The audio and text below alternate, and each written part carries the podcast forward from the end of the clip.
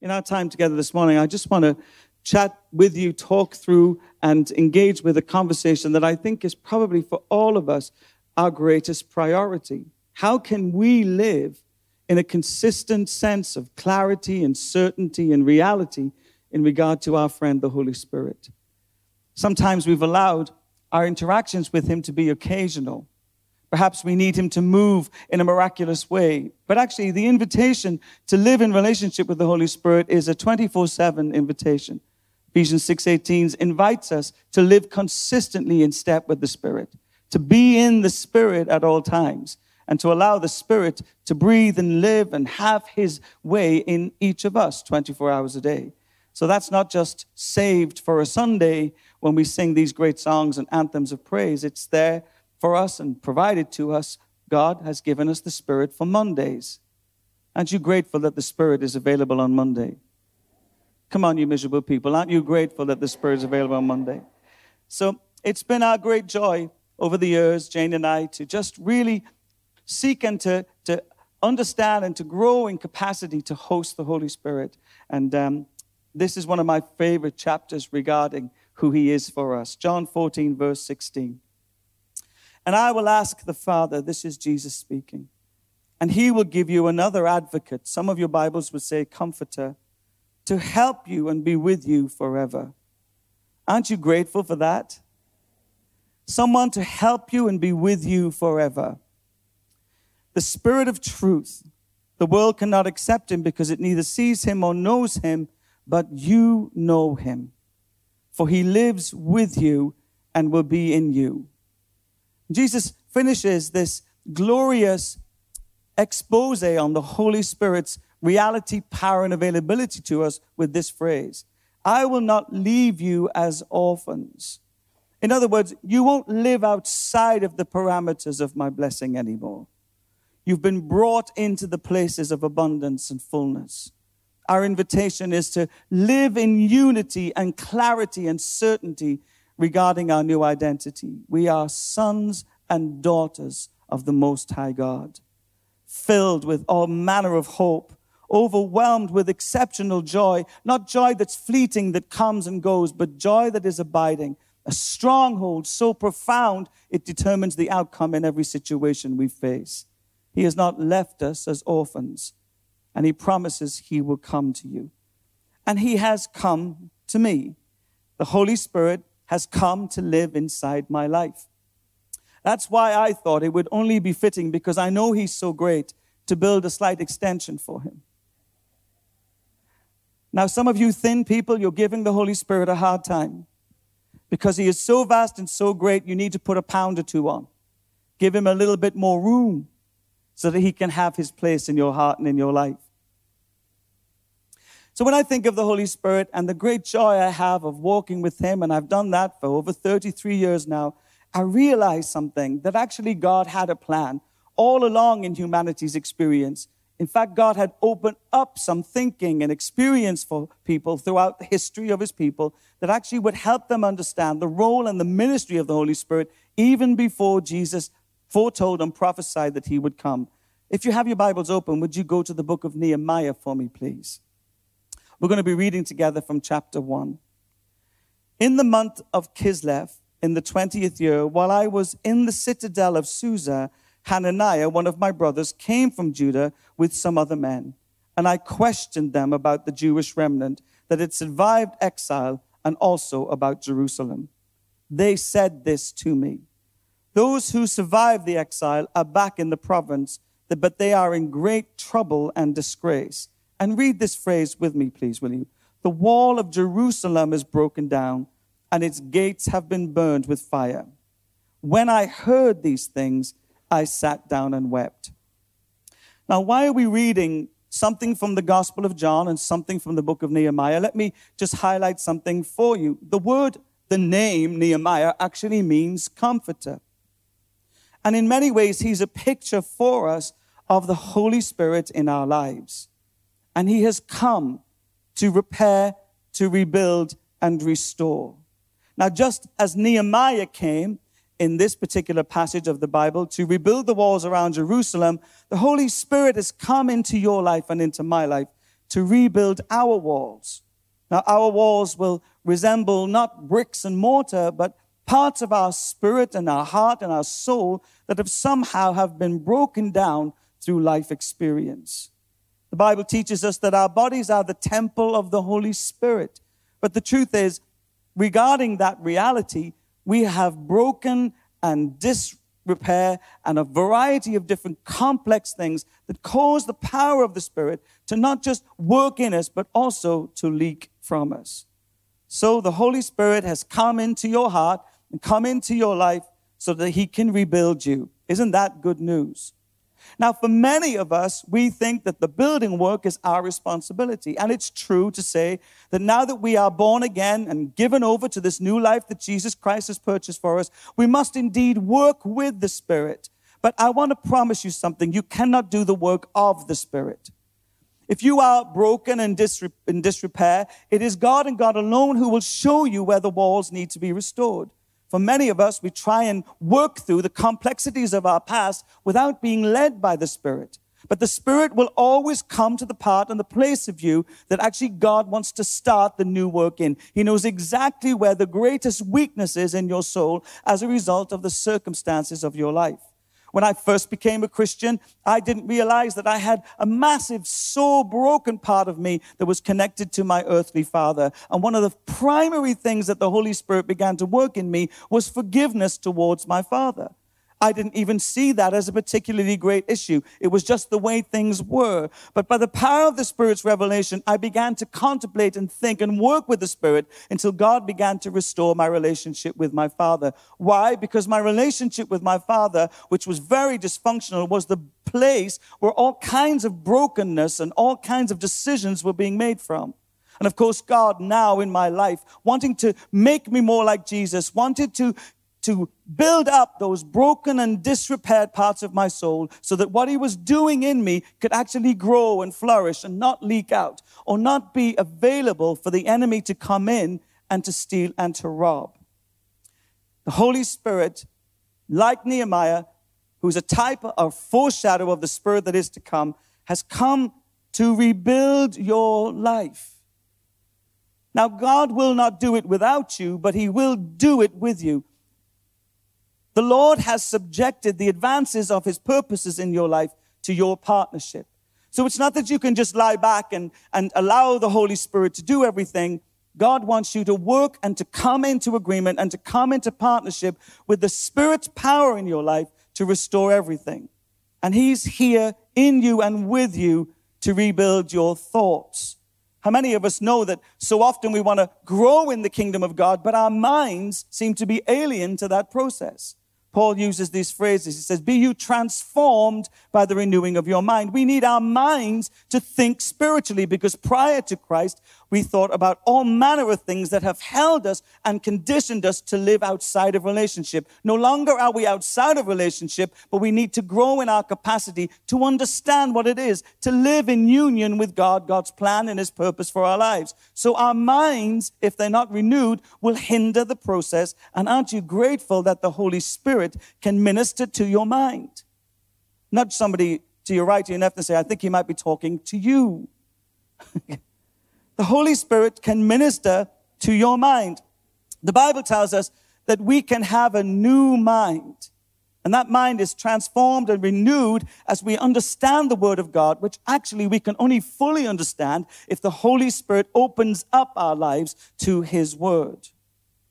What about your emotions? Would you say the walls of your life have some broken emotional incapacities?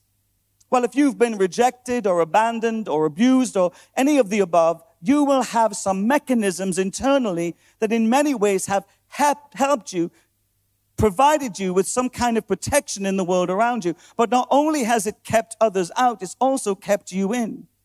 And the reality is, unless we're free emotionally, healed emotionally, restored emotionally, no matter how great this adventure of God that is opening up to us is we will always find ourselves restricting the capacity of the Spirit's power, not because He's powerless, but we are not partnering with Him in our emotional well being. I am grateful to God that He heals human hearts, aren't you? Your character, the the seat of your intellect that directs your life. How many of us have experienced the work of the Spirit in that arena, where God has not only just renewed our mind and healed our hearts, but He's worked with our will so that we are working towards that which Christ Jesus has provided for us. Now, all of these things and much, much more is the work of the Holy Spirit in the life of a believer. So when I hear people say, I don't really need the Holy Spirit or I'm not sure about the Holy Spirit, I do have many questions because I'm thinking all the time internally, well, how are you going to become all that Jesus has allowed and created opportunity for you to become without the Holy Spirit to bring you into that fullness? The Bible teaches us that it's not by might, so it can't be our effort. It's not by power, it's not by our capacity, but it's by His Spirit. His Spirit who lives in us and is working in us, changing our minds, our emotions, and our character to bring us into conformity with the new life that Jesus Christ has purchased for us. So for some people, the Holy Spirit seems like an optional extra, like a conservatory on a house. We just go out when the weather's bleak or the weather's good and we enjoy his presence. But actually, if you truly want to become like Jesus, and more importantly than that, because it's so much more than that, if you want to live the way Jesus has created you to live or made you new so you can live, you will need the ministry of the Holy Spirit. You will need him to help, to teach, to guide, to empower, and to facilitate that which Christ has afforded you. So for many people, the Holy Spirit seems like an optional extra. I believe also some of the reasons for that is probably because we haven't understood his role in the Godhead. The Holy Spirit is the third member of the Godhead Father, Son, and Holy Spirit. But for some of us, we love the idea of a good, good father. We absolutely are essentially caught up with the reality of the salvation work of Jesus Christ. But some of us do not engage with the work and the ministry of the Holy Spirit. For many, many years, he's been referred to in the church as the Holy Ghost. That's probably some of the reasons why we're a little bit cautious. Other people believe that he's some kind of phantom or power that just comes in random ways over people's lives. But I want to remind you this morning that the Holy Spirit is personal. He is your forever friend. He is with you. He is for you. And everything that God has afforded you in Jesus Christ, he is the agent and the means by which those things become a reality. He's not an it, he's he. And he's someone who sticks closer than a brother. Jesus had a lot to say about the beautiful, glorious ministry of the Holy Spirit. In fact, if you go to your Bible to John's Gospel, chapter 14, we can pick up some of his thoughts. In John 14, verse 17, this is what Jesus says about the Holy Spirit that he is like Jesus in character. Wow, how amazing is that reality? That when I'm engaging with the Holy Spirit, I can testify and recognize that Jesus and he are the same. Jesus, the one who loves me, I also know the Spirit who loves me, who has in love bringing me further and deeper into the love of God. In fact, I would say of myself that I don't think I could love God were it not by the means of the Holy Spirit who has opened me up to that love and revealed God's love for me. So the Spirit is like Jesus himself in character, in temperament, and in works. The second thing that we know about the Holy Spirit from Jesus' teaching is this. It's in John 16, verse 14 that his mission is to help us personally understand more and more about Jesus. Now, I've met lots of people over my journey. Some of them want the Holy Spirit so they can help the world recognize how great they are. They prophesy so that people give them acclaim. But everything the Holy Spirit does is to invite us into a deeper revelation of the person known to us as Christ, the Lord Jesus himself. You see, behind every miracle, there is a majesty that we are invited to gaze at. Because when we see a miracle, we see the presence and the power of Jesus evidencing itself in a human form. What we heard earlier is simply a recognition that God is at work in Hugo's life. Jesus is real. He's alive. He's doing something wonderful in Hugo's heart. And he's doing something wonderful in all our hearts if we believe in him. So the Holy Spirit helps us know Jesus more personally. I could spend a week just talking about the things I have discovered from the Holy Spirit as He has revealed them over the years, often through tears, sometimes through joy, the revelation I have of the heart of who Jesus is.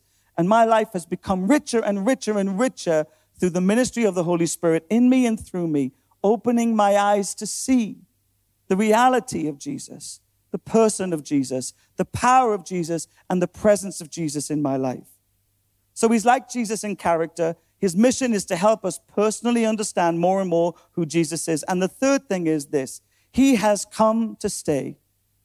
In John 14, verse 16, He is here forever. He is your consistent, persistent friend who will never leave and never forsake you. Aren't you grateful for that? You know, because when I sometimes think of that, I sometimes think of my human interactions with people. I've had lots of people in my life who've promised me they'd be there forever. To discover that forever was a lot shorter than I imagined. I've had people who've promised me that they would never abandon me or reject me to find out that something I did or something they did or something that happened caused them to walk away from a relationship that I believed could have been permanent. No one in this world can promise you that they will never leave or forsake you. With all the goodwill in the world, sometimes even the best intentions, they start to fall apart because circumstances and life and a variety of things happen. But there is one who will never go anywhere. He's not leaving you and he's not forsaking you. He is your consistent, persistent, forever friend. Now, that for me is good news because if you're anything like me, you're just a tad insecure. I've been with people long enough and I've had my own journey where I've started to think, but maybe God, you might have left me. And I thought that because of this. Sometimes it seems very clear to me that God is with me. His manifest presence is all over my life. And I love those times. Do you know when you just say nothing and somebody gets healed and you think, oh my goodness, God, you're so powerful? Or you're talking to somebody and the Spirit begins to show you something about that person's life that unlocks their heart for freedom. Sometimes you're just praying and worshiping, and the presence of God is so powerful in your life. And we love those times, don't we, church? When the manifest presence of God, in fact, what we would like is to live in that consistent reality 24 hours a day. But the Spirit is far more clever than we give Him credit for. Here's how the Spirit begins to move God begins to show up in the ordinary of your life, and extraordinary things begin to happen. We would call that season or that period of life his manifest presence. But have you, like me, noticed that it doesn't stay that way? Have you noticed that sometimes you have this great awakening of God's presence, and at other times he seems to be distant? He seems to be far off. Is it just me? Or could it be you too? That needs to understand the rhythm of how the Spirit begins to move as He brings us further and further into the life that Jesus has provided us for, provided for us. Well, let me explain to you what I discovered out of intimacy with God. That if I want to grow in my capacity as a Christian, if I want to grow into all that Jesus has afforded to me, if I want to flourish, if I want to increase, if I want God to heal my heart, restore my life, and use me in extensive, glorious ways, that I need the Spirit to work as the Spirit works. And this is what I discovered that He begins to show me who He is. He begins to open my eyes to all that He can do, and my heart just expands in my chest my life becomes so rich by his presence. And then, like no explanation is necessary, he seems to be hiding. So the Spirit has a rhythm to how he leads us into the life Jesus has purchased for us. It's called manifestation and hiddenness. Now, here's what happens to me when hiddenness becomes available. I start thinking I've done something wrong. Maybe I shouldn't have had that cream cake yesterday, Jesus. Maybe I shouldn't have answered so and so back in such a harsh or cruel way. And what we do is we take the truth that He is with us and we force our insecurity on that relationship to the point that we think He's now abandoned us.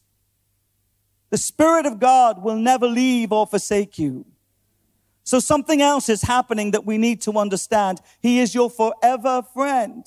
So here's what I have discovered that He takes me through a season of beholding Him. And it's like God supersizes my life. He supersizes my spirituality. Suddenly my eyes are opened and I go, it's like I'm bigger on the inside because God's doing great things on the outside.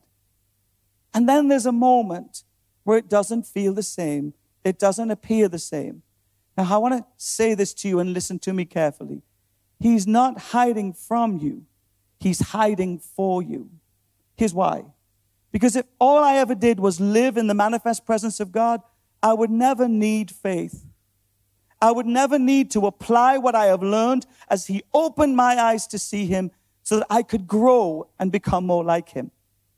I would be one of those type of people that's carried along by this experience and that experience, and the stature and the character of Christ will never be formed in me. So I get to see Him, I behold Him, and then in the season of hiddenness, I get to apply what I have seen, what I have recognized, what I have experienced by faith to my day to day life. And that's how the Spirit for me seems to work. Now, the Holy Spirit is someone that you and I need to know very well if we're going to grow to become the people that it's possible for us to become. How do we receive the Holy Spirit? Well, I believe we receive the Holy Spirit when we are born again. But it would be true to say that actually He's been at work in our lives prior to that experience. Let me do a quick hands up. Is there anybody here born again?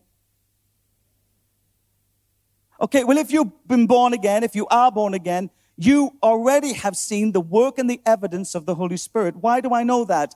Because you probably heard about Jesus many, many times before that, but there was a moment or a place or a season or a time when suddenly what was just information became revelation. The Holy Spirit had been at work in your life. He may have even worked in orchestrating some experiences so that you could come to the place where you started to see God for who He truly is.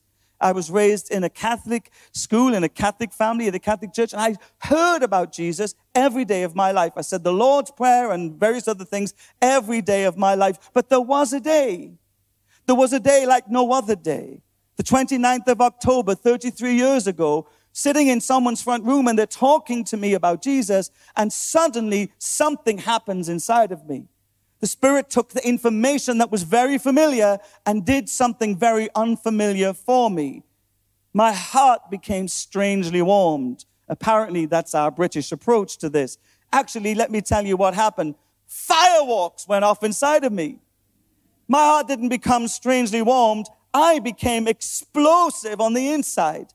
I'd never felt such love. I'd never experienced such joy. I'd never been around anything. And trust me, I'd snorted, taken, and experienced quite a few things. But the Spirit of God, the one who told me that Jesus was real all those years through the words that were preached, actually came to abide in me. And when he came to abide in me, everything changed about me. The Bible uses the phrase, I am a new creature. The old has gone, and behold, God has made all things new. But if I need the Spirit to guide me to salvation and I need the Spirit to open me up to salvation, please let me remind you, we also need the Spirit every day and every way to cause us to grow in our salvation experience. We can't become who we are called and given to become without the work of the Holy Spirit. In the next couple of weeks, I'm going to open up the book of Nehemiah a little bit and talk about that restorative process. I stand here before you very humbled by the fact that the Spirit of God who's been at work in my life has made me unrecognizable. Yes, I am fatter. Yes, I am older. But I'm not talking about the external, I'm talking about the internal. He who began a good work in me has shown up every day in my life to continue that work. I had an alpha moment 33 years ago where the Spirit birthed new life in me, a life that I was so curious about and insatiable about. I've tried to orchestrate my day, every single day of my life, to experience Him more and more, somehow to grow in my knowledge of His work and ministry in my life. But also, I've noticed as I look back across the years that He has changed me from one degree of glory to the next and to the next. In my pursuit of Him, He was at work in me, transforming my internal world till it started to reflect this new life that Jesus Christ has purchased for me. There's been tears and tantrums, there's been handshakes and hugs, there's been a whole manner of dialogue with Him over the years, but actually, I am so grateful for my friend, the Holy Spirit, who won't go anywhere, who's at work in me currently as I stand before you, who will always lead me deeper and deeper into the reality of who Jesus is for me and has a power that's unstoppable. If I partner with him, his kingdom comes. And his kingdom doesn't just come in restoring my life, it's now started to leak out and to help others too.